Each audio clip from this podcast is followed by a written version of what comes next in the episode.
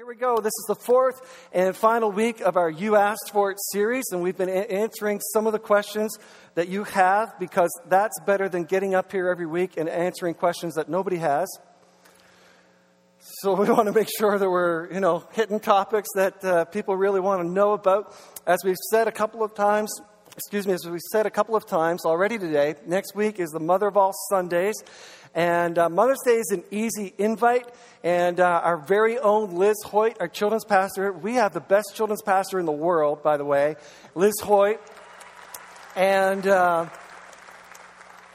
I've been to some churches five, ten times our size, and they don't have a children's pastor like we have. And uh, she is the guest speaker, not really guest, but she's the speaker on this stage next week. And so we're excited about that. Uh, and then after Mother's Day, we'll be starting a new series called Deeper, which is going to be a spiritual deep dive uh, for all of us based on the life of Peter, a spiritual growth series that we're going to be doing called Deeper.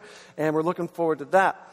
So, we have lots of new folks here at Moncton Wesleyan. The church has been growing uh, steadily uh, the last several weeks.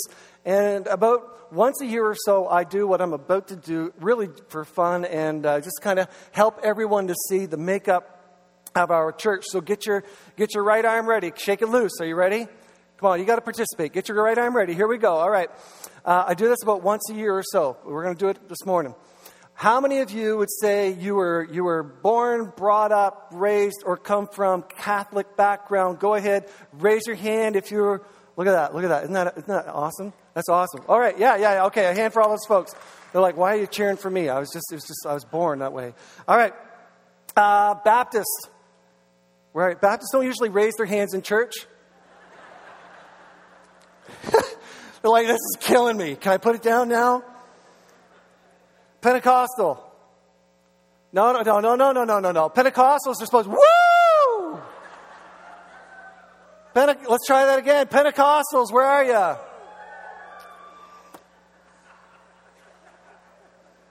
That's why they're here.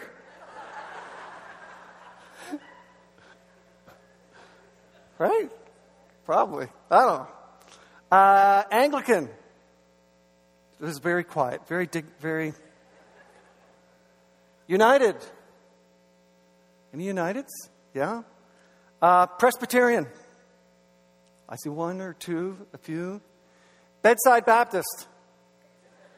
There's one. Kev, Kevin's honest. Way to go, Kevin. Nothingtarian. You grew up nothing. Nothingtarians. Any, got, yeah, got a couple. What did I miss? Wesleyan. Any Wesleyans? It's actually on my list. I actually did miss Wesleyans. Wesleyans, Wesleyans again, where are you? See, isn't that, isn't that interesting? That's interesting. What else did I miss? Salvation Army. Pearl. Way to go, Pearl. What else? Who? Mennonites. We got a few. Okay, how come the Mennonites woo and the Pentecostals don't? All right. Okay, that's kind of fun. We do that about once a year or so, just to just so you can see how diverse this church is, and, and the Wesleyans is like a smaller group every year, uh, which is which is interesting. That's fine. It's a good Sunday to ask that question because our "you asked for it" topic for today is spiritual gifts. This is one of the questions that somebody asked. What is the deal about spiritual gifts? And your, your background, your faith background, has a lot to do with how, with how you interpret uh, certain spiritual gifts. And our diversity on the topic of spiritual gifts is part of the beauty of this church. It, okay? I, I'm going to say that again. You don't need to applaud, I just want to make sure you hear it. Our diversity on the topic of spiritual gifts and other things our diversity on that is part of the beauty of this church. Because if, if you will only go to a church where, where you, know, you can agree on everything, that's going to be a very small church where all the people walk on an angle, kind of like this, and all the teenagers are in their 70s. Right? They might agree on everything, but, but they're not open to anything, and, and they're just a very, very small, small group. In corporate worship, and in our ministries, we, Moncton Wesleyan, we practice what we believe is going to help us best accomplish our vision and reach the greatest number of people for Jesus. Okay? That's what we do. Now, all right, all right, okay. If if you have a different understanding of a spiritual gift or if a particular gift is demonstrated differently in your experience with Jesus, we're thrilled that you are here. That's why I just did the arm race deal. We're glad that you are here and you have a lot to offer. You are a part of our, our tapestry that is Moncton Wesleyan. But in corporate worship and in our ministries, we have to go with the direction that God has given us. Okay, there are a few places in uh, the New Testament that speak directly to a unique set of gifts that seem to be different from natural talents and abilities. Uh, here are four specific places. Shazam, come on, wakey, wakey. Here are, did I say Shazam out loud? I don't really use witchcraft on the stage. Okay, it was just, it was just Wakey wakey is what I meant. All right. Uh, Romans 12, 1 Corinthians 12, Ephesians 4, 1 Peter 4. Those are a few of the texts. And uh, this morning we're going to focus on 1 Peter chapter 4. A spiritual gift, uh, it might. It might pick up on something that you are already you already have that talent and your spiritual gift might just, you know, mesh with that really really well or it might not. It might and it might not. The word spiritual implies that this is, this is something supernatural that God does in you after you believe in Jesus. So at the point of salvation, this is, this is, this is part of the salvation package, something that God does in you. And uh, after you receive the Holy Spirit, after you become a follower of Jesus, it's a gift because it, it, it comes into your life uh, as a gift from God, an act of grace from God. So God gifts you to equip you to serve the body of Christ. This is the point of the spiritual gifts that God gifts us to equip us so that we can serve the body of Christ. So, a talent might be something that you were born with, a natural ability, and a spiritual gift is something that God downloads into your life as a follower of Jesus. So, it's different from a from a talent. This is, yes, are we okay so far? This is, all right, this is Pentecostal. All right. Um, like I said um, earlier, we all come from different backgrounds. We're a Heinz 57 church. Uh, some of you are just, some of you, like this morning, like right now, you're just finding out there are spiritual gifts. Who knew? Like you just, you just didn't know. Like you, you don't know what you don't know until you know. And so you're just you're just finding this out. Some of you have like your fifth degree back black belt in spiritual gifts, right? Like some of you are experts in spiritual gifts. Depending on how you define them in Scripture, there are a varying number of gifts, depending on how you define them. See, some of those, well, there's, there's 25, and, and, and somebody else might say, no, there's only 18. And what it, it, I don't think it matters, to be honest. I don't, I don't think it matters what, what, you know, what number we land on. When we get to heaven, you can ask Jesus, how many spiritual gifts were there? I'm going to list some of them and uh, to help us understand what I'm talking about. And I'm, the, the list that I'm going to show you, I am, hear me clearly. I am not saying that this is the Wesleyan list. Are we okay? Okay. And, and this might be different from your list. I'm not even saying that I like this list better than your list, okay? I'm not saying that at all. And if, I, and if you don't see something on this list, it's not because I'm dodging it and trying to avoid, oh, that's why he didn't put that up there, okay? So here we go. Um, here are some of the administration. How many have the gift of administration? Nobody, you don't want to admit it because we'll get you busy doing that kind of stuff. Discernment. If I had the gift of discernment, I would have known who had the gift of administration. Encouragement. Uh, keep them rolling. Here we go. Uh, evangelism, faith, giving, hospitality, intercession, knowledge, leadership, mercy, prophecy, helps, service, pastor, teaching, wisdom, missionary, miracles, healing, tongues, Interpretation, I think that's the last one. I don't even know how many of those I put up. I, it might have been 22 or something like that, not even sure. All right, let's jump into our text and see what Peter has to say about this. It's 1 Peter chapter 4, and we're going to begin reading in verse 7. 1 Peter 4, verse 7, where Peter says this The end of the world is coming soon, therefore, be earnest and disciplined in your prayers. Most important of all, continue to show deep love for each other, for love covers a multitude of sins. Cheerfully share your home with those who, those who need a meal or a place to stay. God has given you, each of you a gift from his great variety of spiritual gifts. Use them well to serve one another. Do you have the gift of speaking? Then speak as though God himself were speaking through you. Do you have the gift of helping others? Do it with all the strength and energy that God supplies. Then everything you do will bring glory to God through Jesus Christ, all glory and power to him forever and ever. Amen. Let's go back to verse 7 and put that up on the screen. Back, back, backy, back, back, back to verse 7. Back to verse 7, 7, 7. There we go. Peter says the end of the world is coming soon. Well, that's a happy thought. It's actually it's a term that they use to speak of life on this side of the resurrection. Like everything on this side of the resurrection was the, the end of the world is coming soon. Um, that's just the term that Jesus. That's the term that they use. Jesus was here. Jesus died. Jesus rose again. Jesus left the planet. Jesus is coming back. It was a reminder to live as though Jesus is coming back at any moment. And we mentioned this last Sunday when we said what you believe about the end affects how you live in the now.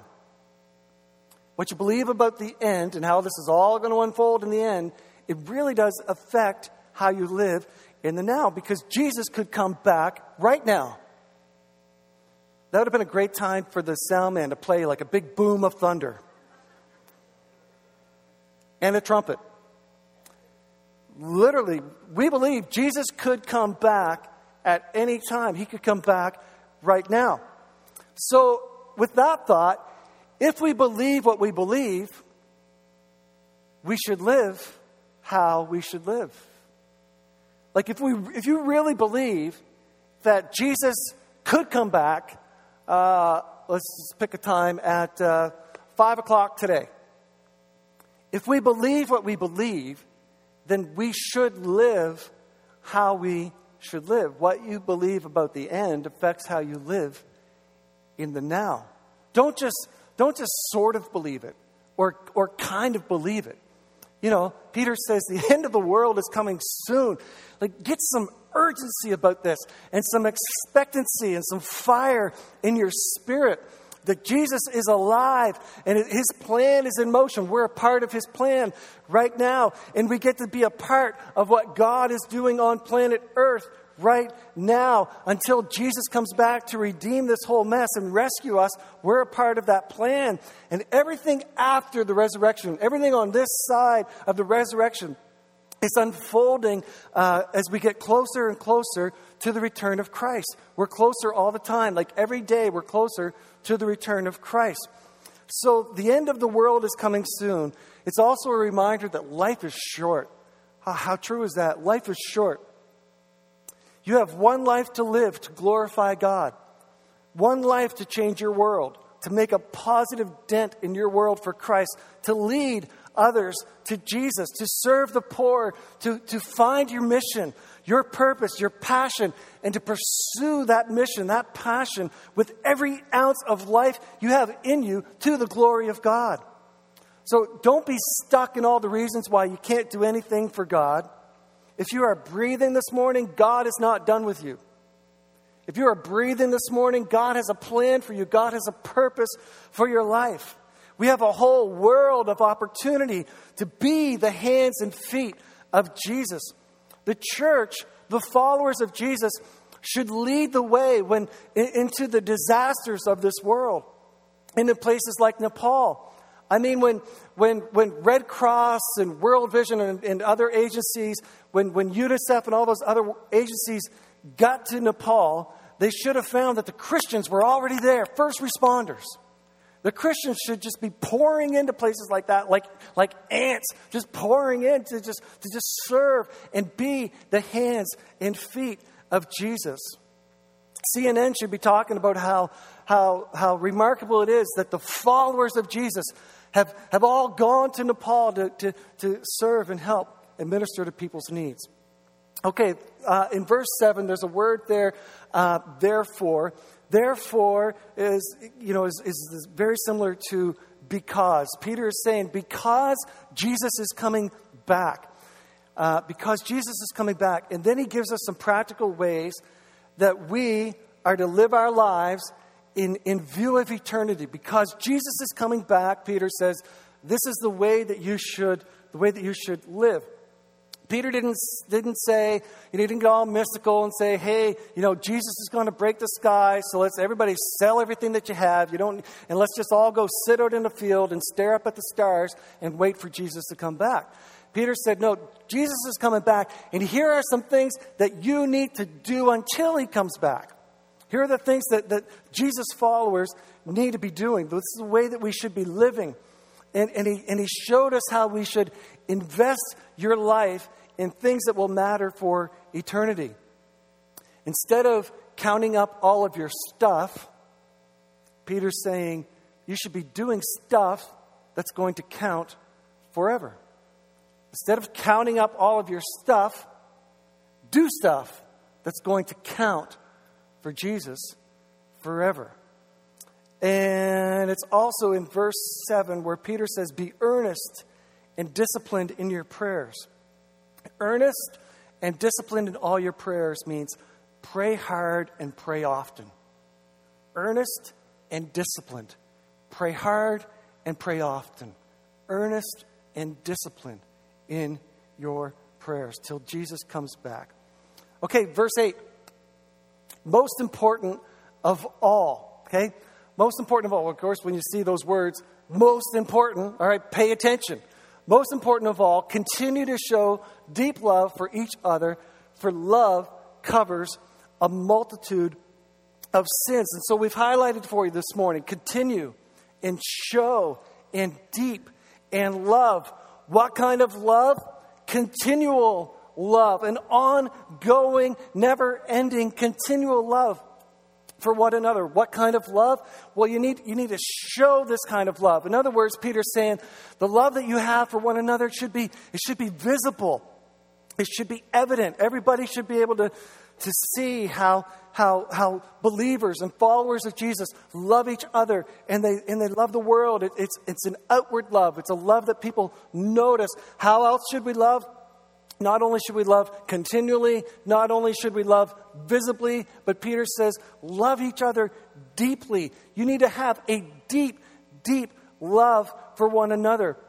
The word that Peter uses here for love is the word agape, and it, and it, it means a, a, uh, a caring kind of love, a benevolent love, a, a goodwill love. Peter's saying you've got to love one another. You've got to care for one another. You have to meet your neighbor's needs. Make sure that nobody goes without. If you are followers of Jesus, Peter's saying, step in when nobody else will step in. Step into those situations and be the hands and feet of Jesus Christ. Be the Good Samaritan. Be your brother's keeper. Love continually, love deeply, love in a way that the world will notice. And by saying, you know, most important, Maybe Peter is, uh, he might be referencing Mark chapter 12. If you came to the Bible study um, that we did in the month of April, and actually we're going to finish that Bible study uh, this coming Wednesday night at 7 o'clock. Uh, we had great crowds to the Bible study. We did a Bible study on the book of Mark, and uh, we have many reasons to believe that, that Mark is recording. Um, when you read the book of Mark, you're reading Peter's account. You're reading what Peter shared with Mark, and Mark is the scribe. And so we're getting Peter's firsthand account of this. And so, by saying most important, Peter might be referencing Mark chapter 12 when a Pharisee asked Jesus which of the 613 laws or commandments is, is most important. And Jesus replies with, uh, to love one another. We have to love the Lord your God with all your heart and all your soul and all your mind and all your strength and love others as yourself. The church should be known as a place of love, not a place of condemnation. The church, we, the church can't afford to get this one wrong. We have to love on a level that the world just cannot compete with. Those great theologians from the 60s, the Beatles, had it right when they said all we need is love. In 1 Corinthians 13, Paul said, if you don't have love, you're a gong show. You're, you're a racket. That's all you are. In Matthew chapter 24, uh, Jesus was giving a a forecast of the future, and it was chilly. We've had a lot of those lately. In Matthew chapter 24, Jesus is actually giving a chilly forecast of the future, kind of like April in New Brunswick. Uh, by the way, by the way, uh, once you put your winter coat away, you cannot bring it back up again. When it's gone, it's gone, and uh, don't get it out again. Okay. Um, in Matthew 24, Jesus is telling his disciples what it's going to be like in the last days. And in verse 12 of Matthew 24, Jesus says this He says, Sin will be rampant everywhere, and the love of, of many will grow cold. That sounds like our day. That sounds like the news that I watch. Sin will be rampant everywhere, and the love of, of, the love of many will grow cold. That's Matthew chapter 24, verse 12. As love grows cold, because Jesus said it would, as love grows cold around the world, we have an unprecedented opportunity to wrap the world in God's love. That's our opportunity. And Peter seizes this opportunity. And he writes to us with encouragement. And it's kind of this, this, this tone like, hey, hey, gang, we don't know how much time we have left. But the world is not getting any brighter, and it's going to get darker by the day. But we have the light of the world. We have the light of Jesus Christ inside of us, and we can love on another level like the world has never known. And the world can see the difference in us. Verse 9 uh, cheerfully share your home with those who need a meal or a place to stay. Just verse 9. Let's leave it back there on verse 9, just 9 for now. We mentioned this last week with the, the rich man uh, stepping over and ignoring poor Lazarus, who was starving right outside his door. So, it, the scripture we read last week said that there was this dude, Lazarus, and he was a beggar, and he's right outside the gate. And this rich guy goes out every morning and has to like step over the, the, the guy that's laying right there uh, and, and, and never does anything. And this, what's this verse say? It says, cheerfully share your home with those who need a meal or a place to stay. Now, I'm going to break this text down for you, and I want everybody to see what this text means uh, in the original Greek. Okay? Are you ready? I'm going to break it down. I'm going to tell you exactly what this text means in the original Greek. What Peter is really trying to say is, you ready? Cheerfully. Share your home with those who need a meal or a place to stay. That's exactly what he's trying to say. That's exactly what it means in the original Greek. Cheerfully share your home with those who need a meal or a place to stay. Not reluctantly, not out of duty, not to rack up points with God, not to make yourself look good. Serving others should bring you great joy. I like three of you are, are really excited about the potential of this verse in your lives. Cheerfully cheerfully share your home with those who need a meal or a place to stay. You should look forward to serving others. Serving others is a great opportunity. Man, we haven't even gotten to the gifts part yet. And Peter's saying that we should be, we should be prayerful, we should be loving, we should be cheerful, and we should be serving. This is, this is Peter's field guide to how to survive the end of the world. Right? He told us that in verse 7. The end is near. This is, this is How to Survive the Apocalypse by Peter the Apostle.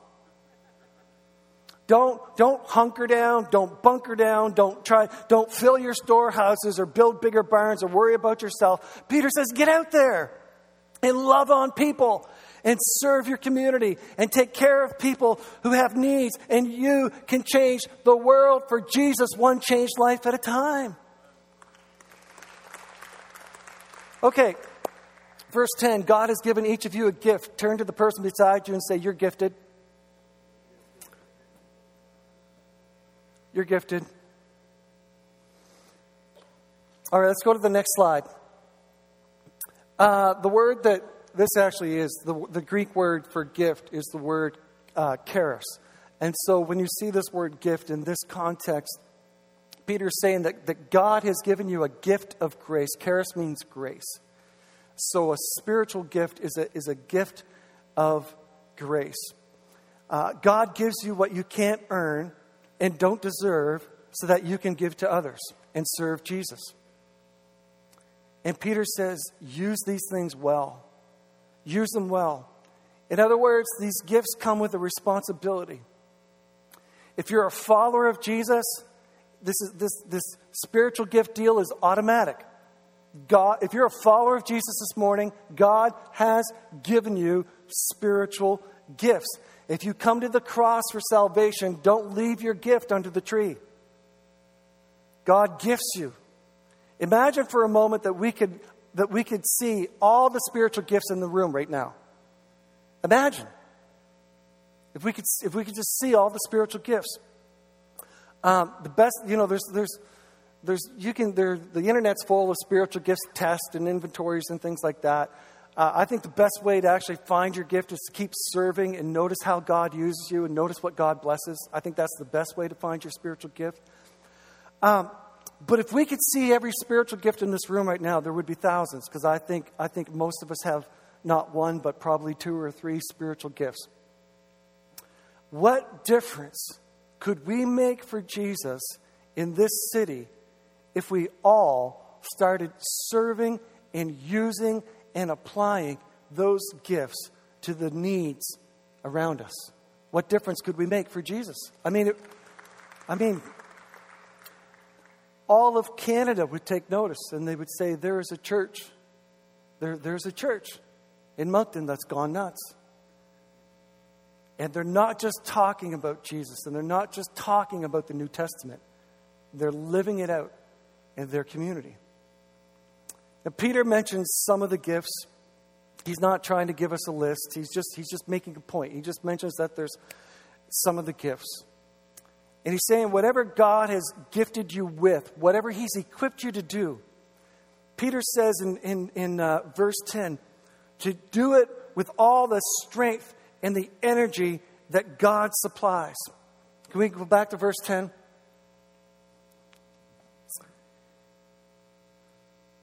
Okay, verse 11. I'll find it. Do you have the gift of speaking? Speak as though God Himself were speaking through you. Verse 12. We're going to get there. Oh, maybe that's it. Is that it? I'll find it. There it is, the end of verse 11. Do it, do it with all the strength and energy that God. Get there? Well, maybe that's it. Is that it? I'll find it. There it is, the end of verse 11. Do it, do it with all the strength and energy that God supplies.